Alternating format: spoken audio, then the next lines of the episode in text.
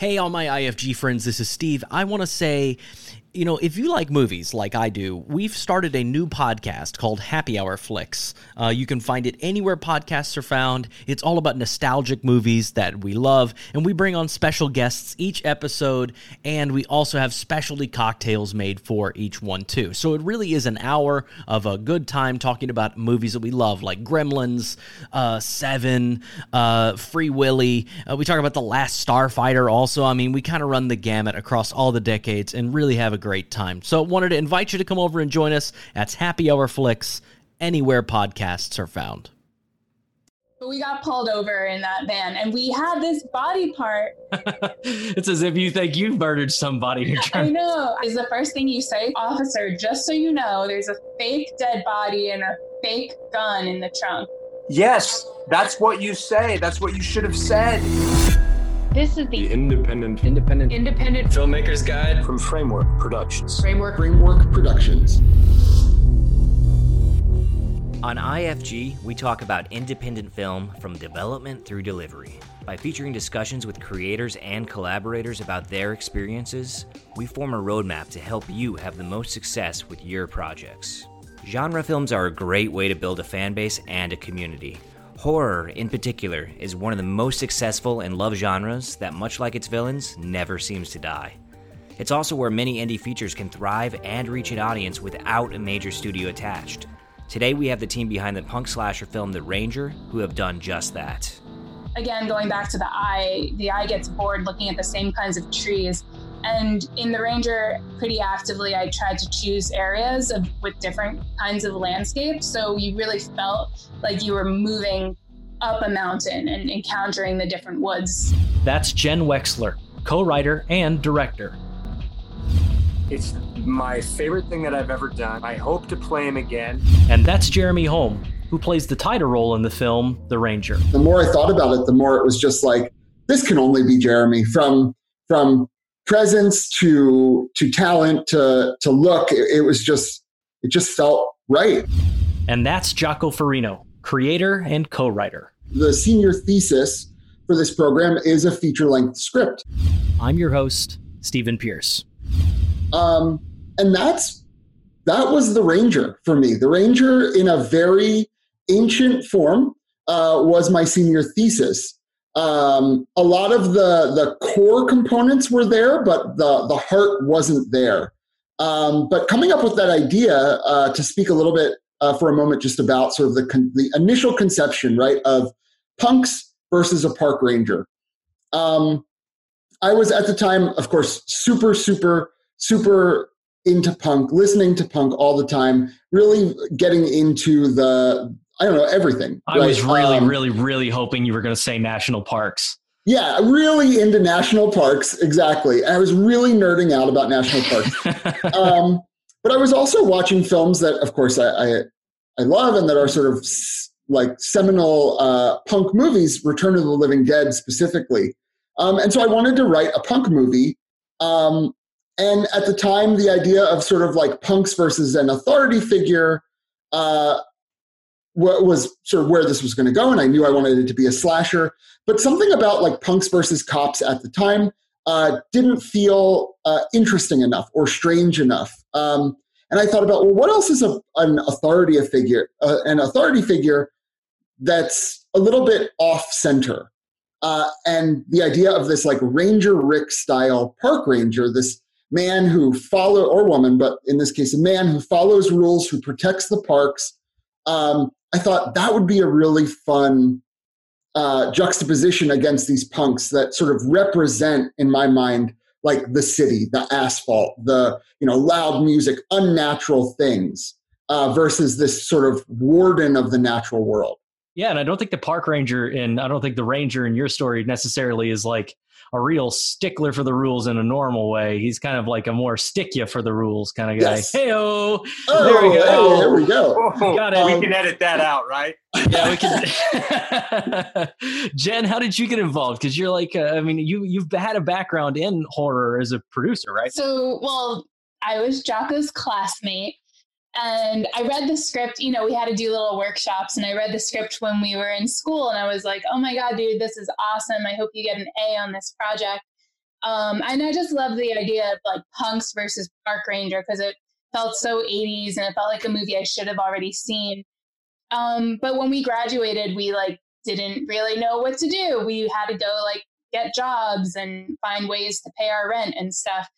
So it took a couple years. Um, eventually, I started working for a production company and I started producing movies, and I really learned how to make movies.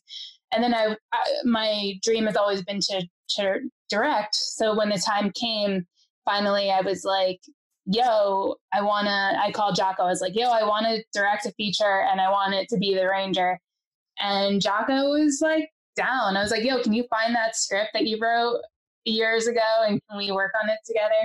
To say I was down, uh, of course, right? Like that's a call that doesn't happen, right? Like even among friends in the industry, that's a call that doesn't happen. Like, remember that thing you did a long time ago? Let's make it, right? Like, um, so that day I was, of course, super excited. And then the terror set in because I would say that this was maybe what, seven years after or, or something like that, a, a fair amount of time. Um, and I thought, where is this script?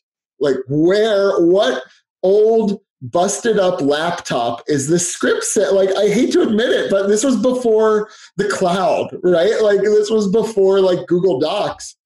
Um, and so it was a frantic, like digging through old, e- like hacking old email addresses to pull pieces. I had to Frankenstein it together from various drafts. Let's say in the end, you only have one PDF and you're like, well, I'm going to get to retype all of this. Yeah, exactly.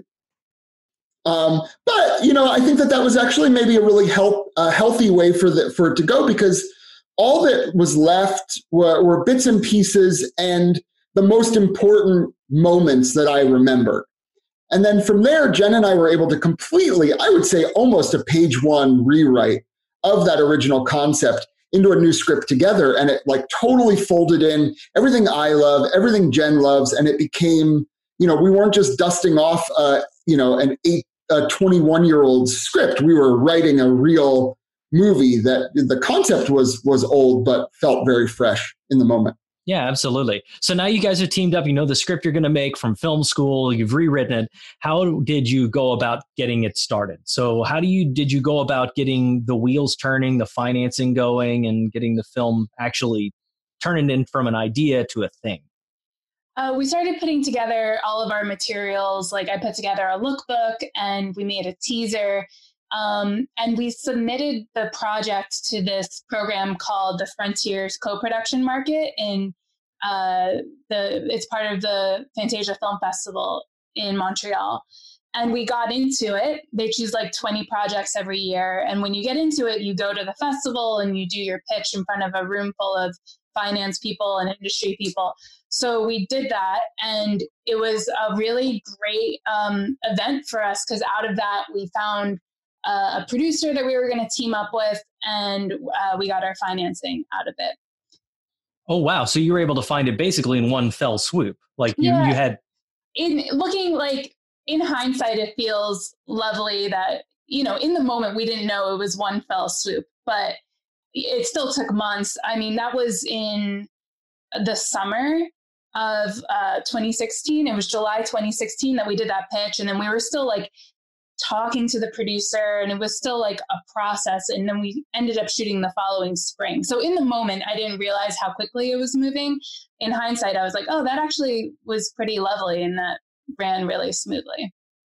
So how did you approach your initial like production budgeting? How much were you allocating to locations? How much were you like oh we can shoot this in a single location more or less like in the woods? Like how did that all break out for you guys so for my time producing, I started learning this process really well and learning how to do it on a small budget.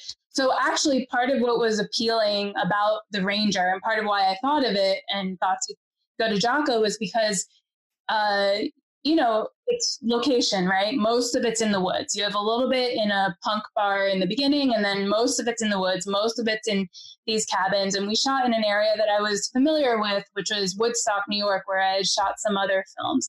I liked that it went from this like colorful kind of environment into this more like wooded environment. And all of that you can do in a low budget way, again, keeping it really interesting to the eye.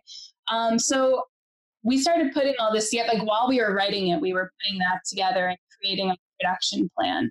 Um, and yeah, then we started moving forward and we started chatting with Jeremy. Yeah. So how did yeah how did you get your cast together? When well, when what pieces fell in when? Uh, Jeremy was the first cast.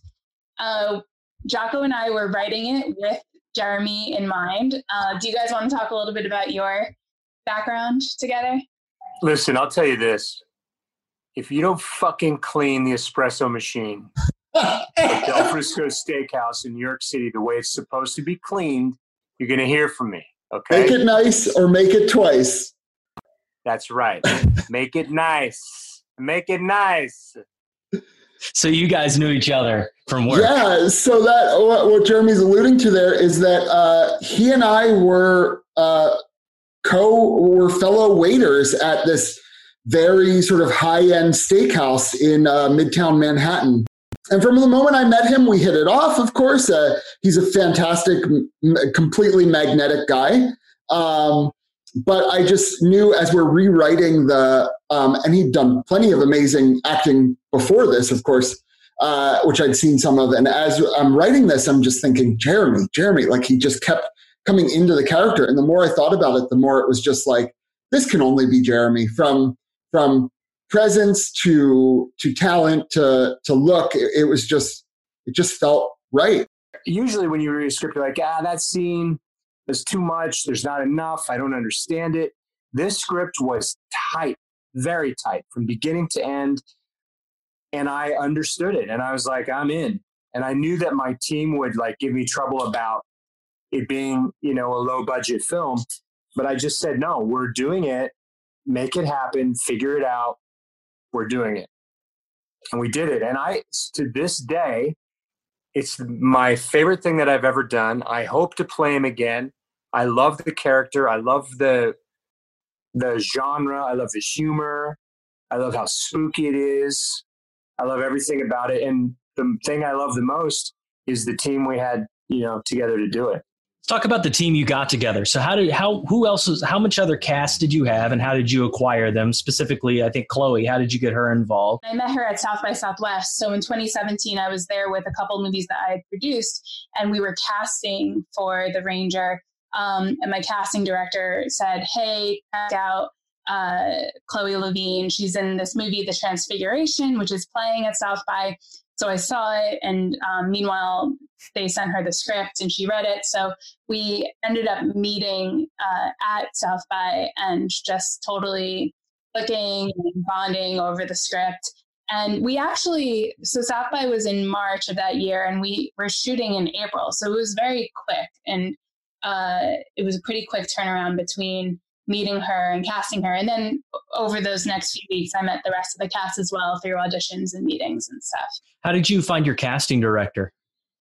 Uh, Lois Drabkin, she's amazing. She's a New York based casting director. And uh, our company, Glass Eye Pix, has worked with her on a bunch of films. So I, there was already that relationship.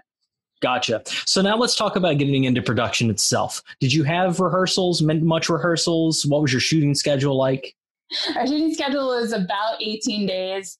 And um, in terms of rehearsal, we did a, I did a read through with all the punks. And then I did a read through of the scenes that Chelsea and the Ranger are in with Chloe and Jeremy. Um, and Jeremy was pretty much kept separate from the punks until he arrived to set. And we tried to shoot everything without Jeremy first so that we could really create this like bonding experience between the punks. And then there would be this like new force that showed up. But because Chloe and Jeremy had had a read through earlier on, they had a little bit of a bond. Uh, so Jeremy was a new force to everybody except for Chloe. And that seems like that mirrors the plot of the film pretty well, where there's a connection between these two other characters that no one else is in on. Yeah, exactly. So the location, you said you were familiar with it, but is that like a? Did you you were able to kind of I assume secure some kind of location that allowed you to basically load in once and be very agile and move around, be very loose, right? Not quite. Uh, it's really nice when you can do that, but we kind of shot all over the Hudson Valley area. So we we stayed at the same hotel, and every day we would kind of drive out to a different area. But I've seen some um, woods movies where, again, going back to the eye, the eye gets bored looking at the same kinds of trees. And in the Ranger, pretty actively, I tried to choose areas of with different kinds of landscapes. So you really felt like you were moving up a mountain and encountering the different woods, the different kinds of trees and stuff you find when you're actually climbing a mountain. Um, and then for the climax of the movie, so I the climax takes place at a fire tower, and I was just I went to there's all these different fire towers in the Hudson Valley, and I started visiting a bunch of them. You could even do like a challenge, like the fire tower challenge, where you hike up to all the different fire towers. Um, so this one I fell in love with on one of the hikes, and it's on Hunter Mountain. I was just like, oh my god, we have to shoot at this fire tower. It's perfect. It's a dream. Um, and we shot the teaser at that fire tower the thing about the fire tower is that like roads don't go there. You have to climb. So the big and the, we shot this at the end of the shoot, and the big thing that like we were all kind of dreading because we had done it when we did the teaser was going back up this mountain where it's like a hike, like two hour hike, and it's pretty vertical. And I had to have my SAG actors climb up it, but they were so cool. Jeremy like ran up it ahead of everybody else. It was fun, man. It was fantastic. And Jen left out that it's the tallest fire tower in the state of New York. So not only was it our last shot, but it was it's the tallest, it's the most epic, it has the best view it was fantastic. The Rangers um cabin that we ended up using though was like a total it that was a total dream. Like that was just me talking to the film office. Uh, my producers and I chatting with the film office and getting different references. And then, like, we found this one that really was like out of my brain. It was like, this is exactly what I've always dreamed of when I think of the Rangers cabin. That's amazing. So, let's talk a little bit about your special effects and your visual effects. Um, most of it seemed like it was practical special effects on site. So is that where you kind of you you you went specifically into making sure that you could spend your money in that area and have the the props you want to really be the gruesome kind of foot coming off the the trap and stuff like that, right? Yeah, for sure. So we uh, worked with Brian Spears and Pete Gerner and Ashley Thomas, who are amazing special effects people and uh, they do stuff for Marvel TV shows and they roll up in their van full of body parts and everyone gets so excited and um, tell them about driving that van full of body parts and getting pulled over. It was after we filmed the young Chelsea, you know, who looks over the side of the cliff and sees the dead body on the cliff so it was that night, and we were riding the punk van uh, that has all the graffiti on it. And it, meanwhile, it like had broken, broken tail lights and stuff. It's like, and it doesn't even work anymore. I think we got rid of it. Um, but we got pulled over in that van, and we had this body part. I mean, this dead Larry body in the back of the van, and like I mean, I feel I, I remember sitting there being like, "Don't look in the don't look in the trunk, don't look in the trunk." like, it's as if I, you think you've murdered somebody. You're trying. I know. I didn't like. I, it's just so weird. Like, is the first thing you say to an officer like, "Officer, just so you know, there's a fake dead body and a fake gun in the trunk." Like, that's crazy. Uh, yes, that's, that's, what you say. That's what you should have said. That, yeah, I mean, especially with all the crazy shit going on right now, like I'm like rethinking my own experience with cops as everybody is. And I'm just like, wow, that was like a insane moment and a really fucked up thing. But anyway, she left us with a warning to like get our car fixed, and that was it. So, oh, what was your safety like on set? Because you have SAG actors, you're doing. There's lots of little fights and push and pulls. There's guns. Um, yeah, what what was the safety like? Um, so we had a stunt coordinator to do to work with us and approach all of those different fights and things in a safe way. We didn't have all the guns were totally fake and we added some flashes in post. Um what else? What other craziness did we do? I, I mean, think those are mostly the ones. I just wanted to know, like, like, is that how did it? How did you schedule that? Like, how much time did you leave? Because obviously, you don't have 18 days. It's super fast. You know, that's super hard to pull off. So, how you how are you approaching like a fight sequence? She she approaches it by shooting it right at the end of an afternoon when the sun's going down. So you only get one take. That's how she approached it. That's I'm true. kidding. It's not that bad. It's almost that bad. Jeremy loves it. I did love it, but I was like, okay, the sun. We've got like we've got five minutes. But you know Let's what else? We the sun did go down, and we have an awesome G and E team of a one in one, two people, one uh, grip, one gaffer, who made the room into the late afternoon sun so we could keep on going. Uh, so it was all good. Um, in terms, it was amazing. It was miraculous. I thought miraculous. Uh, but also, the most important thing is you have actors who are down and having fun, and everybody has a great attitude. And Jeremy and Chloe were like all in it. They were. we were had we that was a blast. That's the most fun I've ever had on set. That the final scene, the binocular smashing scene, is the most fun I've ever had on set. It was so fun. Jeremy was like covered in blood. Yeah, it felt like, and it's a good sequence that keeps building from the same angle. So, I mean, did you just shoot it sequentially so you could just keep adding more blood and keep adding more blood and keep adding more blood, or what was your approach to the continuity? Yeah, pretty much. That's exactly what we did. Um, you know, it's pretty much just two angles. It's a low angle and a high angle on each of them. Um, what was that like for you? Talk more about it, Jeremy. The that uh, fight scene. I didn't know how we were going to do it and because it's described as this epic battle and i just followed your lead and you you it was the only scene in the whole movie i had any trepidation about because if it's not good it ruins the movie. But once we started i was like okay jen has got this under control and then you know we do we do a few takes and then we go back and brian would brian spears right there like five feet from the fire tower which was an other fire tower that we did the stunt scene in and the real fire tower, which looked exactly the same in, when you're watching the movie. And he'd add a little more blood, and we'd go back, and Jen would say a little more, a little more, a little more, and then we'd go back and put more blood on. And she pushed, she pushed Chloe so hard. She just set, kept saying, "No, more, deeper, more, deeper." And Chloe and I were like, like trusting each other big time and it was exhilarating. It was so fun. Yeah. I want to die again. I wanted Chloe to get to this really primal place, which she totally got to.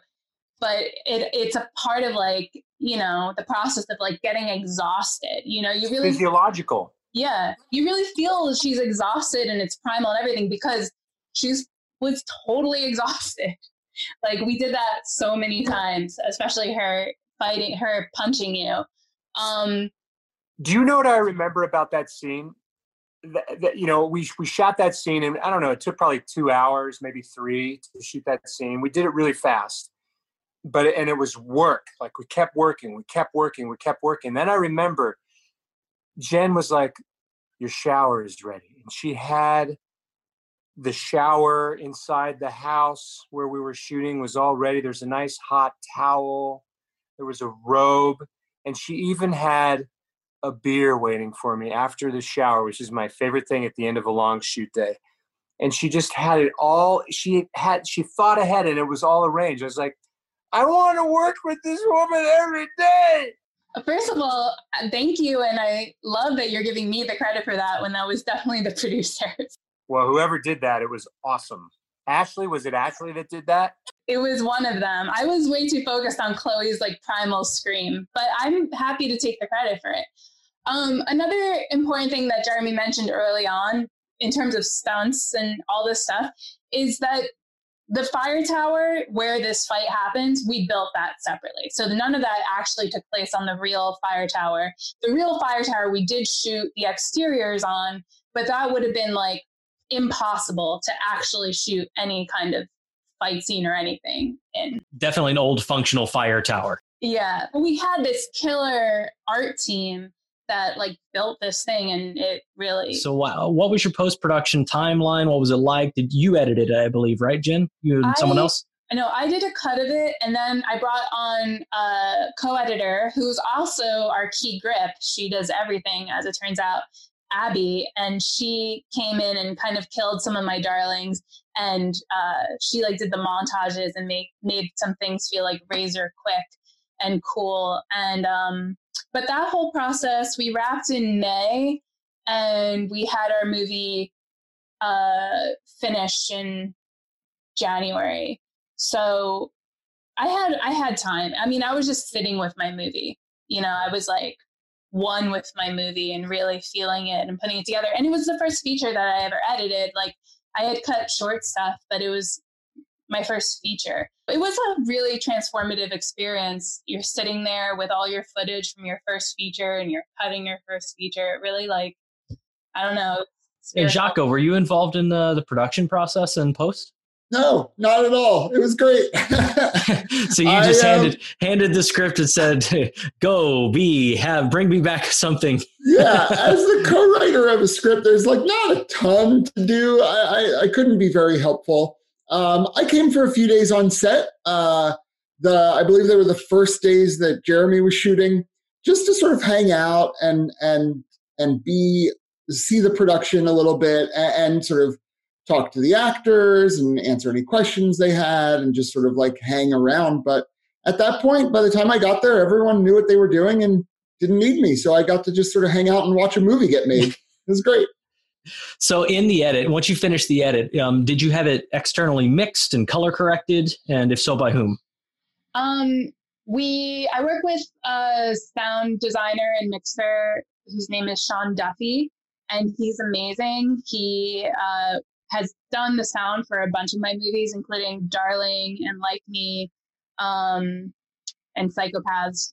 Uh, and he's kind of a one man band, and he's great. So I did a temp, I did temp sound design, and then he came from LA to New York to the Glass Eye office, and we kind of did a, a, version of the mix there. And then at the end, I went to LA and we uh, finessed it. And then in terms of color, I went to Dallas uh, because our producer is tight with the colorist in Dallas, and that was cool. I'd never been to Dallas, and I got to work with this uh, this color team that usually does commercials. They don't do that many features, so it was fun and special.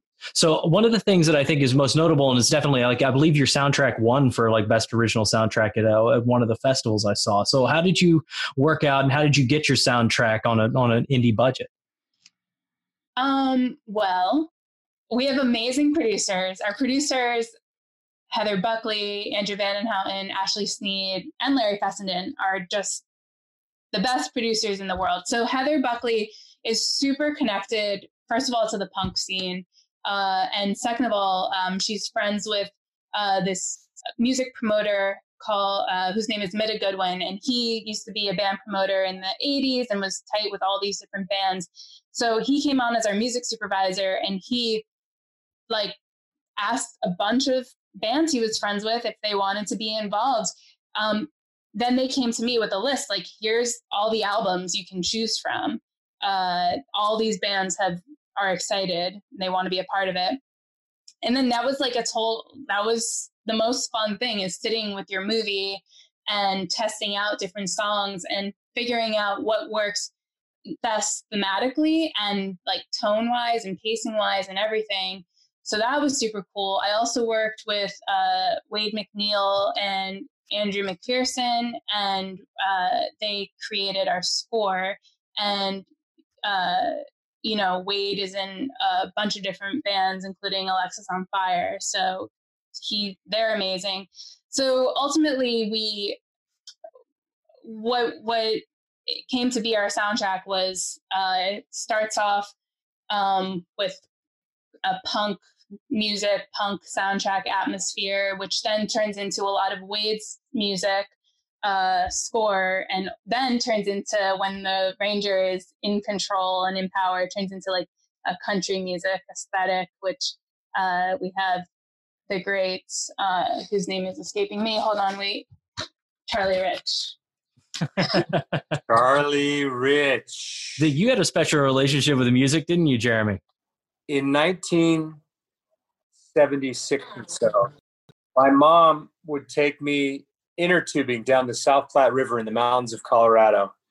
And we would drive our green Ford truck to a place called Deckers, where this river ran through the rapids. It was very dangerous. Lots of people died every summer, but for some reason, my mom took me there anyway.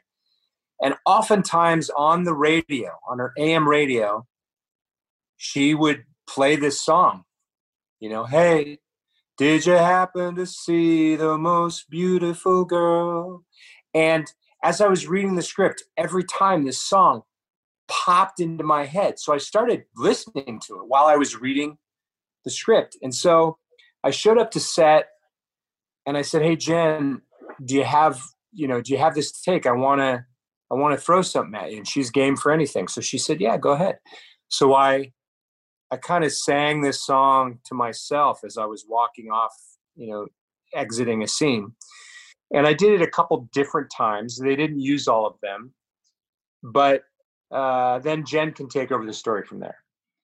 So then we're cutting the movie, and uh, one of the editors, Kyle, who was doing our assembly edit, dropped in the song, dropped in Jeremy singing it in certain points, like when he's walking away after he took takes Abe's foot, um, and a couple of other moments. They he used that, and then we dropped in the actual song at the end and in the beginning, and we were just like, "Oh my god, this is amazing!" Like love this. And we showed the producers, and the producers felt the exact same way. So we all were like, we need to get this song.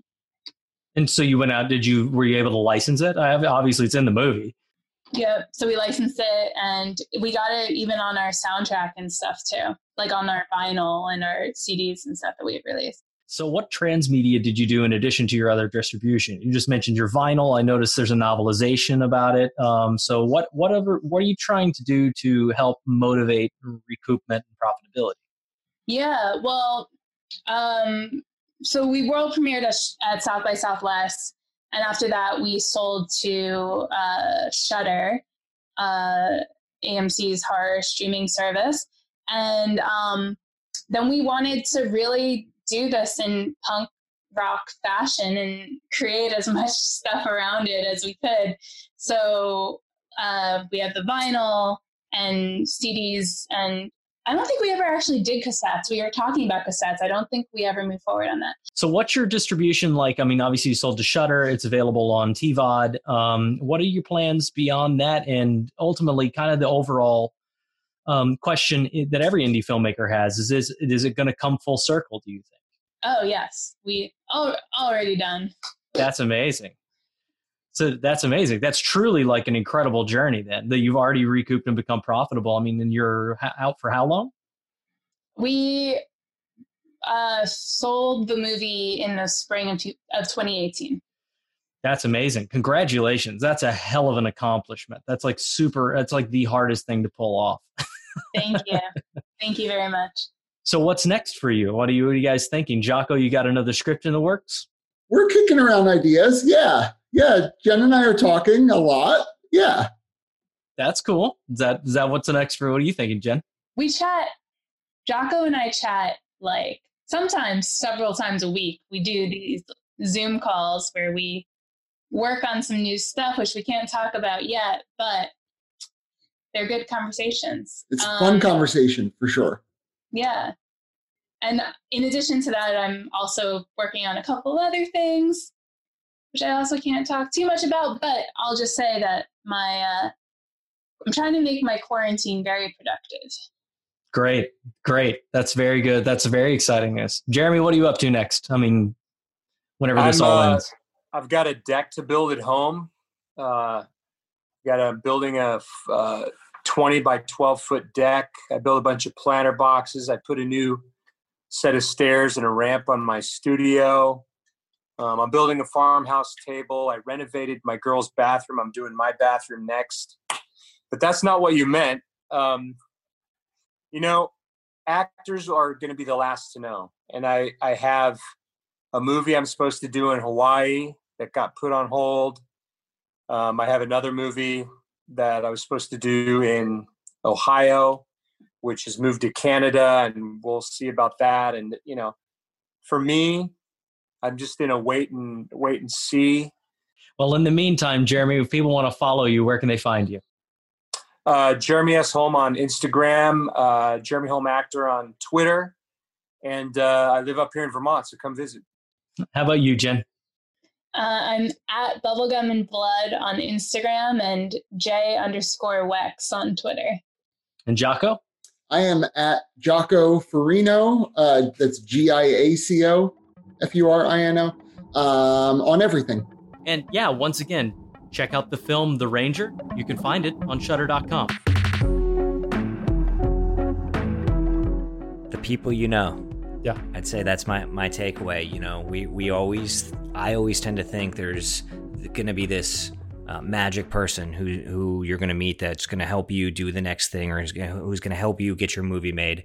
I'd say one of the big takeaways from that conversation is you know it's it, it may be the people you already know it may be the the person you went to school with that wrote a script back then that you need to get back in contact with and talk about that scripting and rewrite it with them.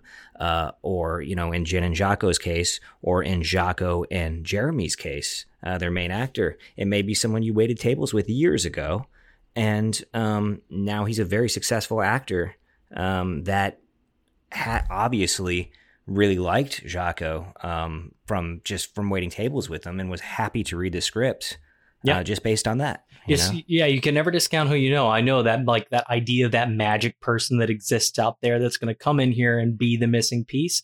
I don't think it it's true at all. Like it seems to be every time it is someone that just says, wakes up one morning and says, "This is what I'm doing, and here's the direction we're going," and they hustle, and then it, that just starts a ball moving and gets people in their court, and then they make it happen. I will say, I think that Jen really took a great approach with this film because she had a background of producing. They'd cut their teeth on making movies. And I think that she picked, I mean, that she chose the script specifically because of the type of locations, the number of cast members, something they could achieve and recoup on. That is, that's a lesson right there for a first time film. Because making a first time film that has a following like this that recouped has merchandise has you know a name value and lifts you into like another i mean that is that is checking every box i can think of.